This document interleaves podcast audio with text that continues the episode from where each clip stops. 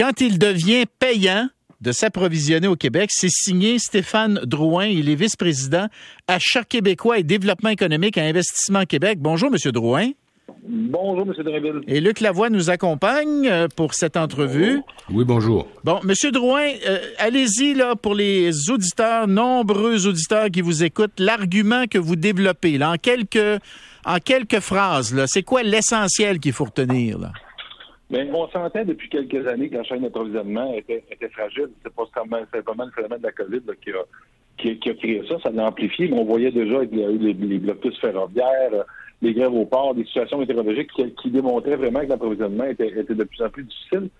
Et la COVID a, comme renforcé ça. Bon, on en parlait tantôt, les, les, les containers qui ont la crise des containers et tout ça. Et on a voulu agir, nous, rapidement chez Investissement Québec parce qu'on sentait que ça pourrait être un, un, frein dans le développement économique de nos entreprises s'ils n'étaient pas capables de s'approvisionner convenablement. Donc, euh, déjà la main-d'œuvre qui est un gros enjeu, mais l'approvisionnement est aussi un gros, une grosse source de maux de tête. Alors, on a amené trois éléments de, de, de solutions là, pour les entreprises. C'est-à-dire, la première, c'est de revoir ce qui est disponible au Québec sur ce qu'ils achètent à l'étranger. Donc, on n'a on pas de baguette magique, on peut pas, tout faire au Québec, mais il y a de très belles bases industrielles euh, au Québec qui on fabrique plein de choses.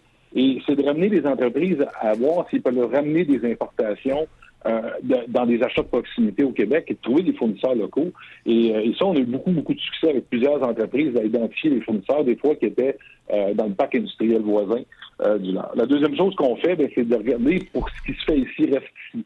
Euh, il y a des fournisseurs qui commencent aussi à avoir des difficultés, euh, capacité de production, productivité, on en parle beaucoup, automatisation, etc. Donc, on, on travaille avec les entreprises pour aider leurs fournisseurs à pouvoir leur fournir davantage. Donc, on fait des interventions avec nos différents programmes de financement, d'accompagnement technologique pour aider ces fournisseurs-là à augmenter leur capacité, leur compétitivité, leur productivité. Le troisième volet qu'on regarde, ben, il y a des gros chantiers aussi. On le voit, il y a une espèce de nord-américanisation de la chaîne d'approvisionnement qui est en train de se mettre en place. On, on veut raccourcir la chaîne dans des intrants stratégiques. Ça se fait aussi au niveau de l'Europe, au niveau de l'Asie. Donc, on est en train de revoir euh, stratégiquement, le Québec est très bien positionné. Donc, qu'est-ce qu'on pourrait ramener dans des gros chantiers, dans l'aluminium, dans l'acier? On parle des semi-conducteurs, euh, donc la fière batterie, ces choses-là. Donc, qu'est-ce qu'on pourrait ramener au Québec? Donc, ça, c'est moins des projets à court terme, mais c'est des projets qu'on met sur les rails pour vraiment contribuer au développement économique de demain aussi. Vas-y, Luc.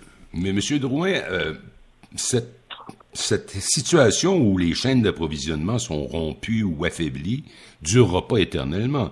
C'est comme si on entre en récession, on reste pas en récession éternellement. Et là, ça crée le fait qu'on est exactement dans cette situation proche de la récession, tout ça. Ça aide considérablement votre programme ou votre point de vue, mais quand les choses reviendront plus à la normale, est-ce que ça va tout s'effondrer à nouveau?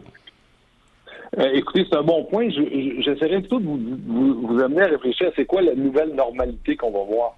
Euh, la, post-pandémie nous amène beaucoup à se définir c'est quoi le, le, nouveau normal.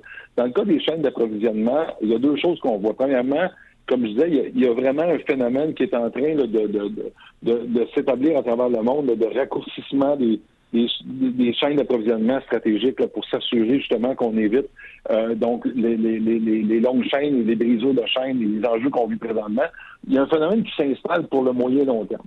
L'autre chose, c'est que la crise qu'on vit présentement est vraiment euh, une crise que plusieurs experts dans plusieurs organisations disent que ça va durer encore au moins deux, trois ans. Alors nous, on s'est dit, stratégiquement, euh, un, il y a une belle fenêtre d'opportunité qui est assez longue pour pouvoir aider les entreprises à ramener des intrants au Québec. Euh, la chaîne d'approvisionnement, c'est très automatique. On achète des mêmes fournisseurs, pour pas toute pression. Mais là, les brisures ont comme tout dérangé tout ça, puis ça nous donne l'opportunité de dire à des gens, hey, regarde, on va regarder toi qu'est-ce qui est disponible au Québec. Et l'autre chose, ben, en ramenant ces, ces achats-là vers le Québec, ben, on amène des capitaux pour permettre à des PME québécoises euh, qui viennent chercher un 500 000, un million de ventes de plus d'intrants étrangers pour investir dans leur entreprise et là, faire le virage en automatisation, en productivité qu'ils ont besoin. Donc, ça va permettre à nos entreprises, dans deux, trois ans, quatre ans, mm. d'être beaucoup plus compétitives par rapport au nouvel équilibre mondial qui va se faire dans les chaînes d'approvisionnement. Mais M. Drouin, la raison pour laquelle nos entrepreneurs ont sous-traité à des usines chinoises, pas des usines asiatiques, c'est que c'était beaucoup moins cher de le faire fabriquer là-bas. Et donc, si on ramène de la production chez nous, si dans le fond on ramène chez nous les usines qu'on a qu'on a qu'on a ouvertes en Chine, ben il risque d'y avoir une augmentation des coûts. Il risque d'y avoir, ça risque de contribuer à, l'inflation. Je ne sais pas, les gens qui nous écoutent, est-ce qu'ils sont prêts à payer plus cher parce que c'est fabriqué au Québec? C'est ça la question aussi, là.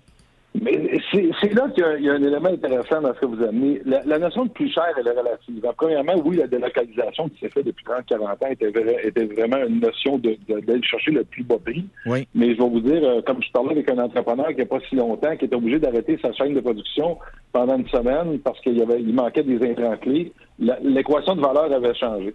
Mais euh, le coût, euh, au Québec, on, on, est de plus en plus compétitif. Euh, lorsque, en faisant l'automatisation, le virage technologique aussi, on amène nos entreprises à, offrir des meilleurs coûts. Les coûts de transport de containers qui coûtaient 3 000 qui sont rendus à 25-30 000 ne redescendront pas selon, selon les experts à des coûts d'avant. Donc, il va y avoir un, un coût probablement entre les deux qui va se placer. Donc, les coûts de main-d'œuvre en Asie augmentent de plus en plus. Fait que sur des produits de commodité, je vous comprends, on parle de vis, de boulons, de, de, de, t-shirts en coton. Je pense pas qu'on va ramener ça ici. Mais par contre, pour certains intrants à, valeur ajoutée, euh, je vais vous donner deux exemples. Dans le domaine du plastique polymère, euh, qui est un, secteur qui est quand même très important au Québec. C'est un secteur un peu sous le radar, mais le secteur du plastique au Québec, c'est très important. Les fabricants de composants en plastique. Euh, la, la, matière première, la résine, est à peu près le même prix partout dans le monde nos, entreprises manufacturières en plastique polymère qui ont investi dans les dernières années en, nouveaux équipements, en automatisation, en, amélioration de procédés de production, sont aussi compétitifs au niveau du coût qu'une entreprise euh, asiatique comparable. Donc, le changement se fait très naturellement. On a aussi mesuré, je vais vous donner un autre exemple, on avait une entreprise dans le domaine du meuble qui, qui, importait des pattes de, de, de, chaises euh, de l'Asie et euh, sa perception du coût était 25% plus cher au Québec. Ouais. Mais lorsqu'on a tenu compte de tous les paramètres, les coûts financiers, parce qu'un coût de container euh, payé d'avance, euh, ça coûte cher. c'est des liquidités que l'entreprise doit geler pendant 3, 4, 5 mois. Euh, les coûts d'entreposage, parce que là, ils font du sur-entreposage parce qu'ils veulent se protéger un peu euh, pour, au cas qu'il y ait des bris de chaîne d'approvisionnement. Euh, les enjeux de, qualité, parce que cette entreprise-là disait à chaque fois que j'ouvre le container, j'ai à peu près 5 à 7% de déficience que je suis pas capable de réclamer. les voyages sont obligés de faire en Asie pour faire de la, validation, de, la certification de leurs fournisseurs, des audits.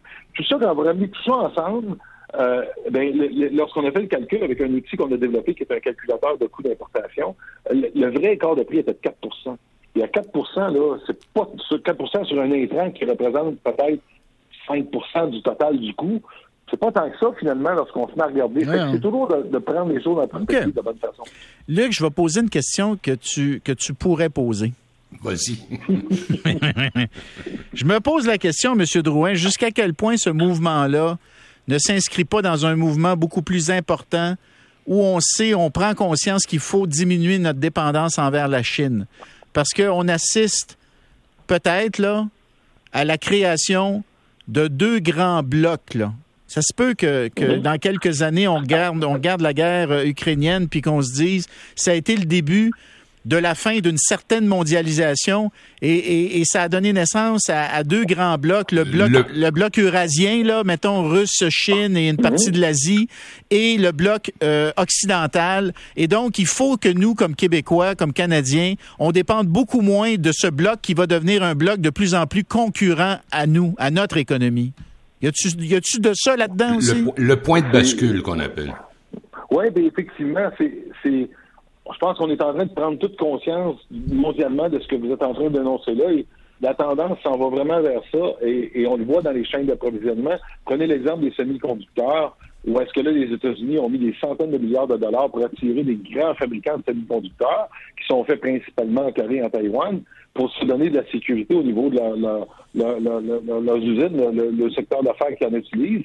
Et nous, le Québec, on est en train de voir comment on peut se placer dans la chaîne d'approvisionnement de ces fabricants-là euh, au niveau de pour, pour, vraiment donner un axe nord-sud. Euh, il y, a, un élément qui est intéressant dans le Québec, puis je pense que c'est là que ça va prendre beaucoup de sens. Bon, on parle d'énergie verte qu'on a ici, très important, très attrayant pour les entreprises euh, comme fournisseurs au niveau du Québec, parce qu'il y a un grand virage aussi dans le développement durable au niveau de l'approvisionnement qui est en train de se mettre en émergence. L'autre élément, nos, nos, accords de libre-échange qu'on a avec les États-Unis, le Mexique, avec l'Europe. On a des traités euh, européens aussi. Ces accords-là nous placent stratégiquement dans la chaîne d'approvisionnement comme étant un fournisseur de choix parce qu'on peut exporter des traités euh, très avantageux de, de, de, de. Donc, ça nous place très, très stratégiquement dans la chaîne d'approvisionnement de le futur. C'est très intéressant. Euh, Stéphane Drouin, vice-président donc chez Investissement Québec pour l'achat québécois.